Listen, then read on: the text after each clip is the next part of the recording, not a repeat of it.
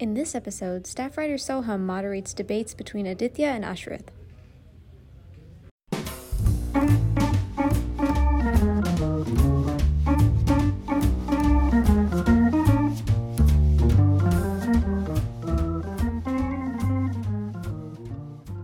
All right. Uh, welcome everyone to the IHS Voices uh, official podcast.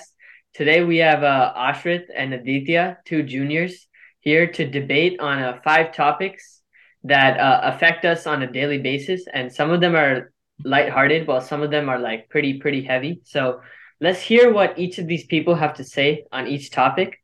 Uh, so our first topic here is affirmative action and both of these people's thoughts on it. So I'll let each of them give like a little like 30 second what their thoughts and then like a rebuttal for each each person. All right. So Aditya, what are your thoughts on affirmative affirmative action?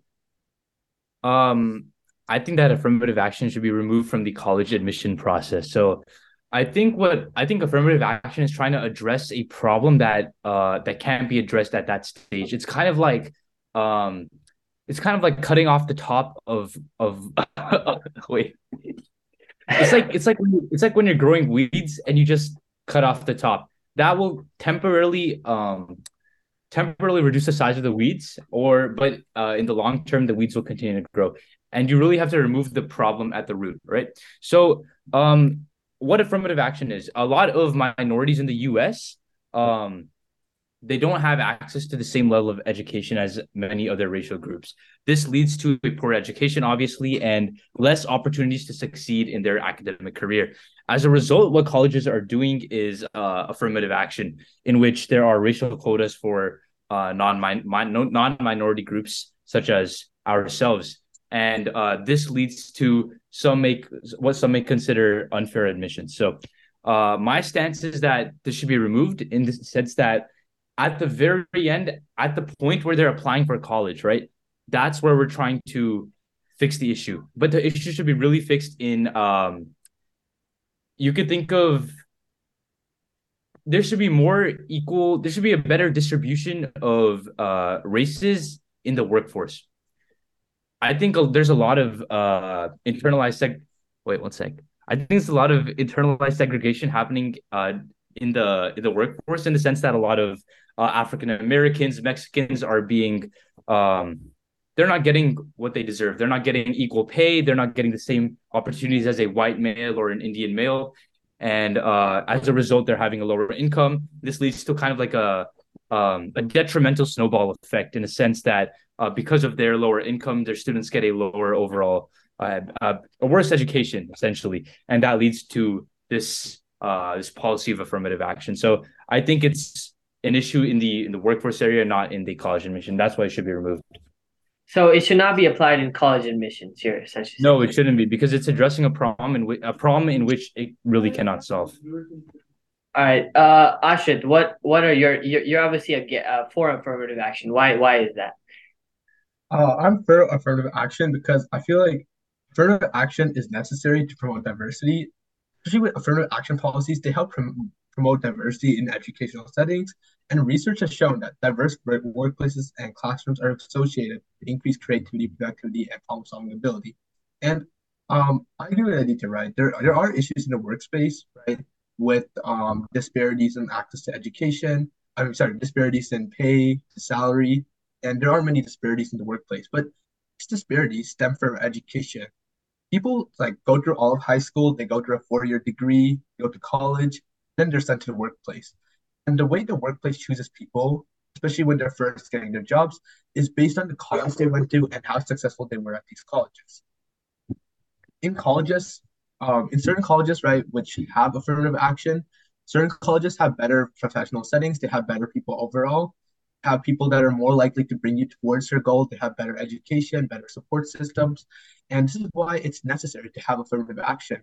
It helps to address the, discrimin- um, the discrimination in the past. And this helps address the previous dis- um, disparities in education.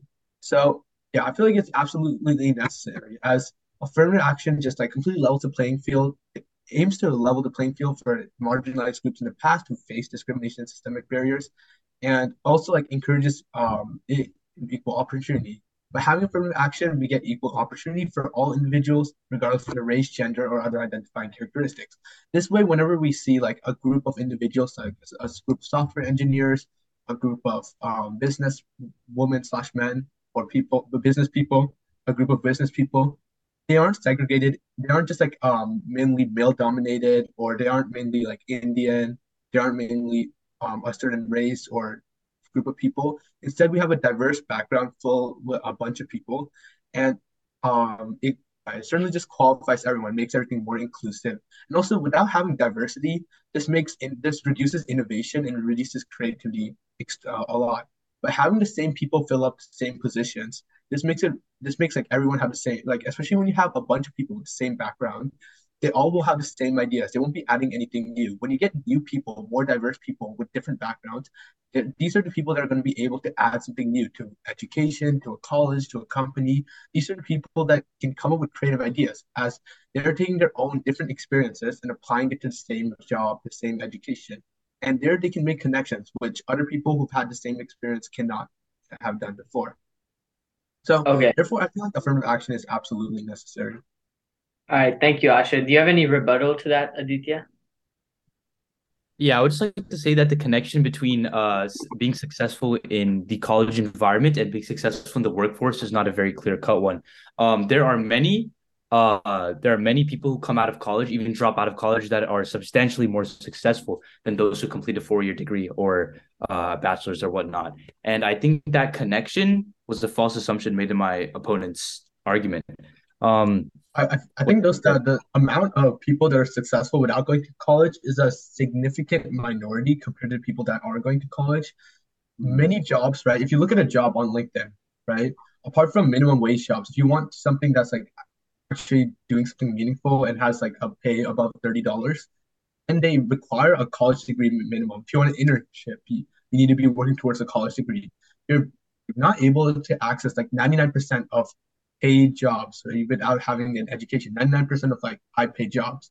And because of this right you're limited to like um blue collar work and you're not you're not um able to access better job better paying jobs. There are a certain amount of people right who have been able to become successful like through trading cryptocurrency or drop shipping or whatever they didn't have to go to college. This also is a small minority of people and like 90% of these like people fail like everyone who drops out of college is going to become a millionaire or a billionaire. Otherwise, everyone would do it. Mm-hmm. So, um, for the for the job uh, requirement, right? This college degree, it's not like this college degree has to come for for uh from a from an Ivy League school such as uh, Columbia, for example, right? This can come from any college. Um, I feel like affirmative action hits most for the for the upper echelon of colleges in the sense that there's a lot more complaints from non-minorities that uh, affirmative action should be removed because they feel that those spots they, they deserve those spots more than minorities do. I think um i think minorities can still achieve a college degree without going to an, an ivy league school or whatever. They can still go to an ivy league school but i don't think affirmative action is the way to that. I think they can still work hard enough. They can get there through their own merit and hard work uh, and yeah, yeah, it's kind of yeah. So I got. All right, thank you, thank you for that very insightful debate. Uh, next we'll move on to some lighter topics. We'll just have like one speaking section for each person. So, who are y'all's like goat in the rap game? The greatest of all time. I'll go, I'll go first. Right? Okay, okay.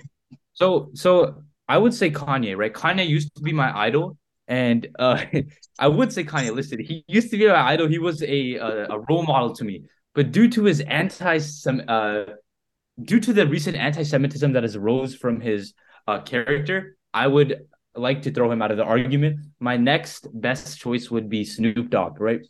So, um, Snoop Dogg is uh here. I'll give you a little bit background. Snoop is like a legendary American rapper, songwriter, and media personality who has has had a significant impact on the hip hop genre. While opinions on who the greatest of all time GOAT is subjective, there's no clear cut winner, such as Michael Jordan or LeBron.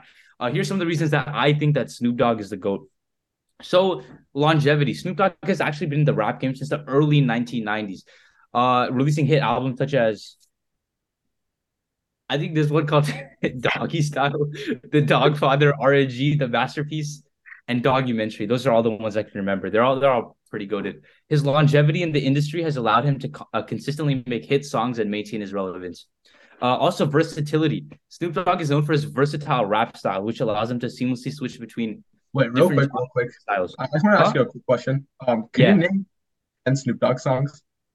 Ten Snoop Dogg songs? Yeah. Um, I, I can name a few albums. I don't really feel like naming songs right now.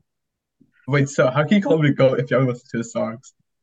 I have listened to his songs. There's just too many for me to really pick a, a top five or pick five. Uh, it feels like you don't really know him. I know him. He's he's my he's my favorite rapper, so of course I know him. I know him very well. Oh, we did one song. One song. one song. Yeah. all right. All right. All right. All right. Uh, my favorite song has got to be no. It it has a it has a bad word, so I can't say it in this interview. okay. Yeah, I'm just saying my favorite song by Snoop Dogg is "Drop It Like It's Hot." Okay. Okay. Very very mainstream, very unoriginal. Reflects your music taste. All right, so moving on. Um, he also has a ton of iconic hits. Snoop Dogg has released a ton of iconic songs that have become staples of the hip hop genre, such as Gin and Juice, Nothing But a G Thing. Uh, like you said, Drop It Like It's Hot, very mainstream, but still a good song and beautiful. These songs have become cult- cultural touchstones and are still popular today in 2023, exemplifying his longevity and its overall influence. Leading me to my next point, his influence. He has influenced many other rappers and contributed to the development of the West Coast hip hop scene. He has mentored and collaborated with many artists such as uh, Nate, uh, Dr. Dre, Nate Dogg, and Warren G. Uh, and then lastly, I'll just talk about his cultural significance. So Snoop Dogg's music has become a cultural phenomenon, with his laid-back style and gangster rap image becoming synonymous with West Coast hip hop. He also become he's also became a cultural icon, appearing in movies, TV shows, and commercials, and even hosting his own cooking show that's those are my reasons for why Snoop Dogg is the uh undebatable goat. All right, uh Ashrith, who is your goat? I feel like the goat of hip hop has to be Kendrick Lamar. Without a doubt, he is like the greatest of all time. So first of all, let's start with his lyrical prowess. Kendrick is known for his powerful and thought-provoking lyrics that often tackle issues of race, poverty, and injustice. He's widely respected for his ability to weave complex narratives and use intricate wordplay and metaphors in his songs. Additionally, he's extremely versatile. He's a versatile rapper, and he can switch between various styles from storytelling to more upbeat and energetic tracks. He has released like a lot of critically acclaimed albums that explore different themes and sounds, and these are all like winning of like awards and prizes, such as Good Kid, Mad City, To Pimp a Butterfly, and Damn. Wait, can I say damn? Is that like a curse word? Yeah, that's cool. It's cool. okay. And damn. These like good albums. Like I listened to one of them, like my IQ raised by 10 points. So section 80, right? originally my IQ was at like 80, right? It was like below average. It was like you, you have the bell curve and like I was like the bottom left. Bro, 80 is like the like the lower echelon of all IQs, bro. What you talking about, bro? Yeah, originally it was at 80, right? And I listened to Section 80. Like every single like from the moment of hearing the first song, my IQ increased by 10 points. I forgot its name, but like it increased a lot. I listened to like ADHD and they're like hella good songs on the first album. And like by the time I listened to Good Kid Mad City, Pimp a Butterfly, Damn, like, especially when it was humble, like my IQ was at 150, but I was still humble. So there's like great progression, right? You can you can just see like his lyrics, right, and his ability to storytell. He talks about like in Good Kid, Mad City. He talks about how like his experience, right, living in Compton, he had to deal with gang violence, right. All his friends were like joining gangs. To like, I think he's friends with like a lot of Bloods, and um, yeah. So he had like a good mind, right. He was like a good kid, but he was like living in Compton, which is like a crazy city, right? It just filled. It's next to LA, and it's filled with gang violence and drugs, and yeah. Overall, it's not like a very safe environment. So yeah. So Should we could see like like uh, someone? Sorry to interrupt. Do you think like Kendrick does not have like the longevity of someone like Snoop Dogg or like, uh, you know, Eminem? longevity. I think I think Kendrick does have longevity. Like he's been around for how long? Since 2008, 2009. Nah, Like bro. still dude, he like, dude, he he's like 2013, 2014, bro. He's like like oh, Section Section 80 released in like wait, no. Good Kid, Mad City released in 2012, I'm pretty sure, and Section 80 released in like 2008, 2009. So he's Mhm. been there for a while, right? And like even to today, like um, I'm pretty sure, uh, what was his latest album? The Mr. Morale and the Big Steppers that got number one for rap at the, was it the Grammys? I think it was at the Grammys. Yeah, got number one at the Grammys. This shows like no matter what, Kendrick Lamar since like 2009, he's been smashing it. All his albums, they've all been hits. All his songs, they've all been good songs. He's always been versatile. Like album is like a nine or a ten out of ten. And like compared to Snoop Dogg, like my opponent does not even know a single song by Snoop Dogg. Like I had to tell him a song. That's how bad it was. I know hella songs by Snoop Dogg. What are you talking about, bro? All right, I don't want to I don't want to dwell too much on this topic, but that was that was an interesting debate. Um, uh, the third topic is like, do you guys think pineapple should go on pizza? So any any anyone can go. All right, opponent, would you like to go first? Uh, pineapple on pizza. Um, let's think about it. Okay, okay, okay, okay. We should most definitely 100% have pineapple on pizza. So here are my reasons why. First of all, you need a sweet and savory flavor combination.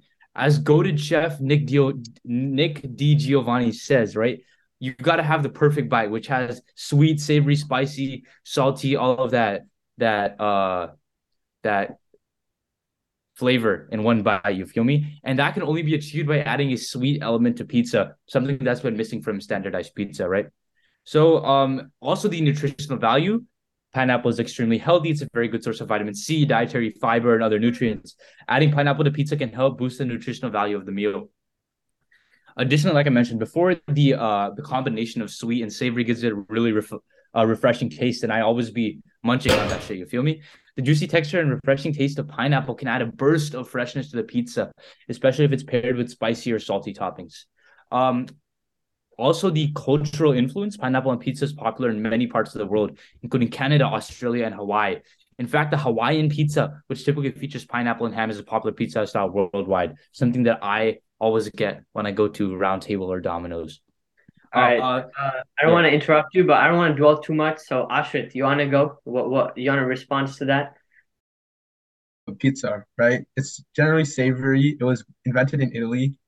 And then s- some guy from Hawaii decided to put pizza on this, John. Put a perfectly good pizza and you put pineapple, pineapple on pizza. Like, what was the point of that? You're putting a fruit, a fruit, a fruit, uh, like mildly uh, juicy and somewhat stringy fruit on a pizza. This completely ruins the flavor. The pineapple is too overpowering. It ruins the rest of the pizza. Like, you eat the pineapple and then you eat the pizza, and then it's just like a weird mix of flavor, which is completely negative. It's like dipping, like I'd rather dip my pizza into Kool-Aid. Okay, let's that that um. All right. Um. Shit. Okay, let's move on. So, uh, that's a perfect segue. Do you guys think um the voting age should be lowered to 16? I mean, we're all like 16, 17 years old. Like, do you think we should be able to vote? I feel like we should most definitely be able to vote because like a lot of the time we are actually smarter than adults. Uh, compared to the majority of adults, um, people that are 16 are actually smarter. And this is because when like we did a survey, I'm pretty sure there was a survey like recently, right? They asked like adults how how many of the branches of governments could you name? Like almost a third of people couldn't even name one branch like of government, right?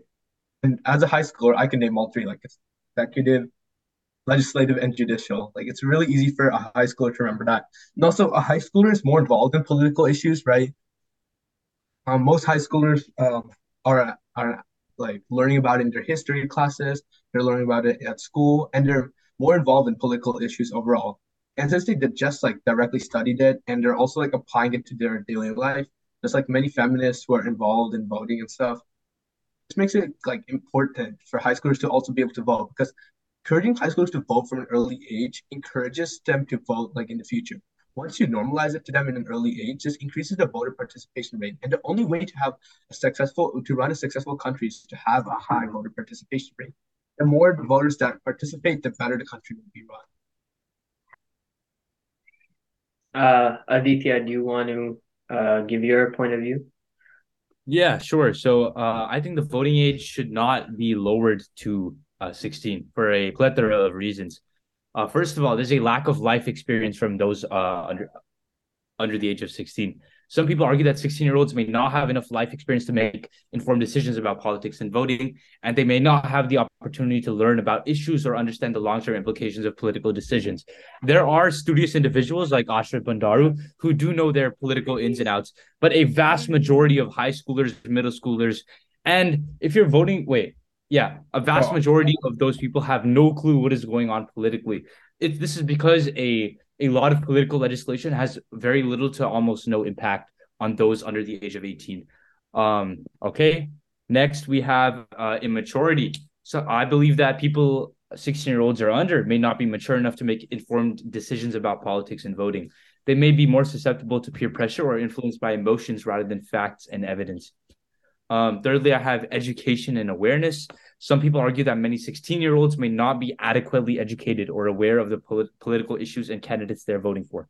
Uh, they, uh, they may not have the they may not have had the opportunity to develop critical thinking skills or learn about the political process in school. Uh, next, I have legal responsibilities. So I believe that if 16 year olds are allowed to vote, they should also be allowed to engage in other legal responsibilities, such as buying alcohol, cigarettes, and firearms. These are all things that should come together. And uh, by allowing a 16 year old to vote, they should be giving all of these other things, which obviously the government would not approve. I also argue that 16 year olds are not yet legally considered adults and should not be given the right to vote before other adult responsibilities. And then lastly, the election outcomes. Some people uh, argue that allowing 16 year olds to vote could skew election outcomes. Um, recently, what's his name? Kanye West ran for election, and I think that if we lower the voting age to this uh to 16, Kanye would have a good chance of winning. 16 year olds are imbeciles, huh? I said I would have voted for him yeah, I would have voted for him too. This is exactly my point, right? So, because 16 year olds are still in high school and often live with their parents, they may be more likely to vote for candidates that their parents support rather than making an independent decision. And uh, yeah, that's that's all my arguments for why the voting age should not be lowered to 16. Yeah, from Any... to like um rebuttal, um, I, I realized like the importance of the voting age being at 18. I, I think that back in 2020 when Kanye was running president, I most definitely would have voted for him. But now seeing the bigger picture and seeing the impact Kanye really has by like what he said, what he says and his overall rhetoric, I see why he would not be the ideal candidate, and I should probably vote for another individual. Okay, so this meeting is about to run out of time, so I want to get to the final topic, which is a, a more heavy topic. Um, do you believe the United States should re-intervene in Afghanistan to like uh, eliminate the Taliban and everything they're doing there. Um, so anybody can take this topic first, yes or no. And obviously, you guys disagree. That's why we chose this topic. So. All right, uh, Aditya, would you like to go first?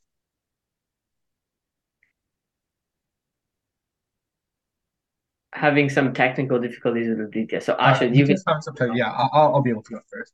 All right, so a few reasons why the U.S. should not intervene, re-intervene in Afghanistan is first of all the cost. The war in Afghanistan was like one of the longest wars in U.S. history. It lasted over 20 years since like 2001, and it just ended like last year. And it was the longest war in U.S. history, and it cost billions of dollars. Actually, no, not even billion, trillions of dollars. The U.S. spent an estimated 2.26 trillion dollars just on this war, and resulted in little progress towards stabilizing the country re-intervention in Afghanistan would require significant resources and would further add to the already high cost. Additionally, there's a huge human death toll from the war in Afghanistan. Like already people in the military who serve in Afghanistan, they get like military PTSD, injuries, lifelong injuries, stuff that they can't recover from, bullet wounds, right? But apart from that, people actually like died in this war. This resulted in thousands of US service members and Afghan civilians, like millions of a huge number of civilians who had like nothing to do with the war, they died during this war. And re-intervening in Afghanistan would increase this further loss of life and would have a significant impact on the mental health and well-being of service. Additionally, like over the past 20 years, like if you haven't been able to fix Afghanistan over the past 20 years and the Taliban just continued to rise, America just simply being in Afghanistan increased Taliban membership overall. More people joined. The Taliban was fueled by America intervening in Afghanistan, and they did not want Western countries coming into their country and and uh like fake trying to solve their affairs, their political affairs. Just wanted like before America intervened, there was not that much support for the Taliban. But as America intervened, more and more people were against America, wanted them out, and they they saw like the Taliban as a better alternative to Americans, which is why there's the longer that America was in Afghanistan, it just seemed that it was a Western country with millions with bill, trillions of dollars just trying to intervene and trying to like bully the smaller country. So overall, like the U.S. going into re-intervening into Afghanistan, it's been it's it hasn't accomplished anything in the last 20 years, and there's no clear goal we have to inter, inter, re-intervene in Afghanistan, there has to be a clear goal, and we have to be careful about the amount of money we're spending, the time we're spending, the service members who are like potentially going to lose their lives. There's a lot of questions here that are um unsolved, and they haven't they haven't been answered. There are questions here that are that are unanswered, and they haven't been answered for the last few years. Many, many, uh, many sorry, great. My dog's, my dog's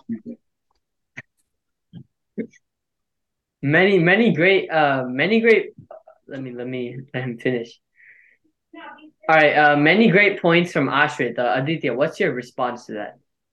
Yeah, so I think a lot of people are under this false misconception that non-intervention is the best way to go. I would like to go back to the very notable and uh, influential figure figure Adolf Hitler. Okay, so during World War II, right?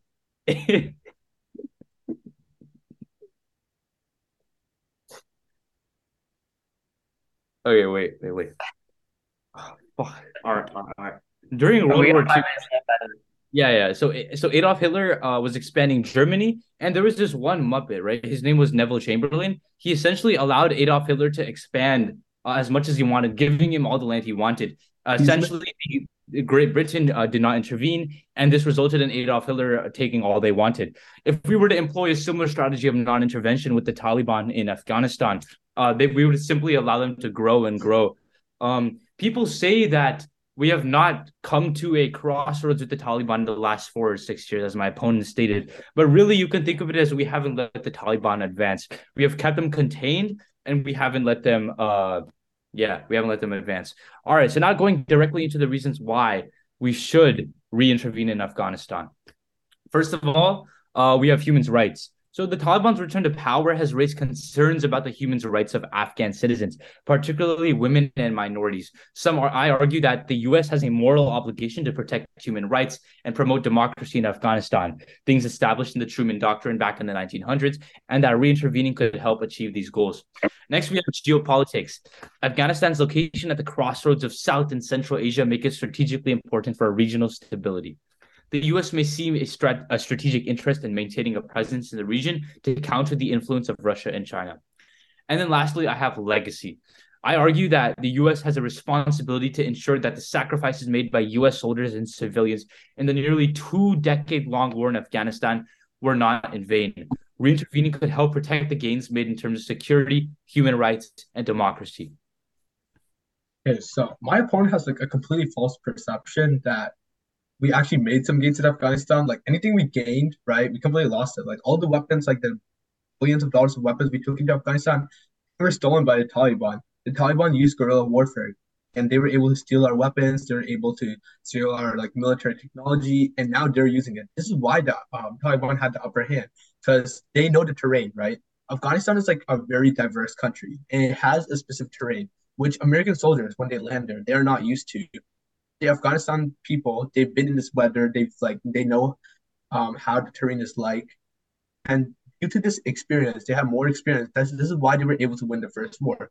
And if you spend trillions of dollars and we spent 20 years in a war, what like, makes you think that we're actually going to win this? Like, no clear um, chance of us winning it. Also, another thing is that if the U.S. did not pull out of the war back then, if Biden did not pull out of the war, the, the um, Taliban was going to invade uh, capital of Afghanistan. I forgot what the name was. Kabul. Kabul, yeah. Afghanistan was going to invade Kabul in 90 days if Biden did not pull out. Pulling out was the only way to get the U.S. soldiers out of there. The, Afghanistan would have fell to, Talib- to the Taliban no matter what. But Biden um, just pulled out to make sure that the U.S. citizens, U.S. soldiers could get out safely. It was inevitably going to fall, and it doesn't make sense to re-intervene now because there's no chance we're going to win, no chance we're going to like help fix human rights, and overall, it's just gonna, not going to have any positive outcome for either side. So essentially, right, it wasn't the guerrilla warfare that caused the US to lose so many resources and whatnot, but it was actually the ideology of non-intervention. The US left uh, left uh, Afghanistan with the goal of uh, saving the lives of all the remaining US soldiers. That resulted in the Taliban taking all the remaining equipment. Pre- prior to this uh, event, uh, we were at a you can think of a stalemate or a standstill, similar to the end result of World War One. Um, I just blanked out. One sec. Yeah, because you're wrong. I'm right. I'm right. Well, everything I'm saying is right. you're not, bro. What do you mean a stalemate? They're gonna get attacked in 90 days. All right, They I think didn't I think this is a this is a good point to end this uh, podcast. Uh, thank you, Aditya and.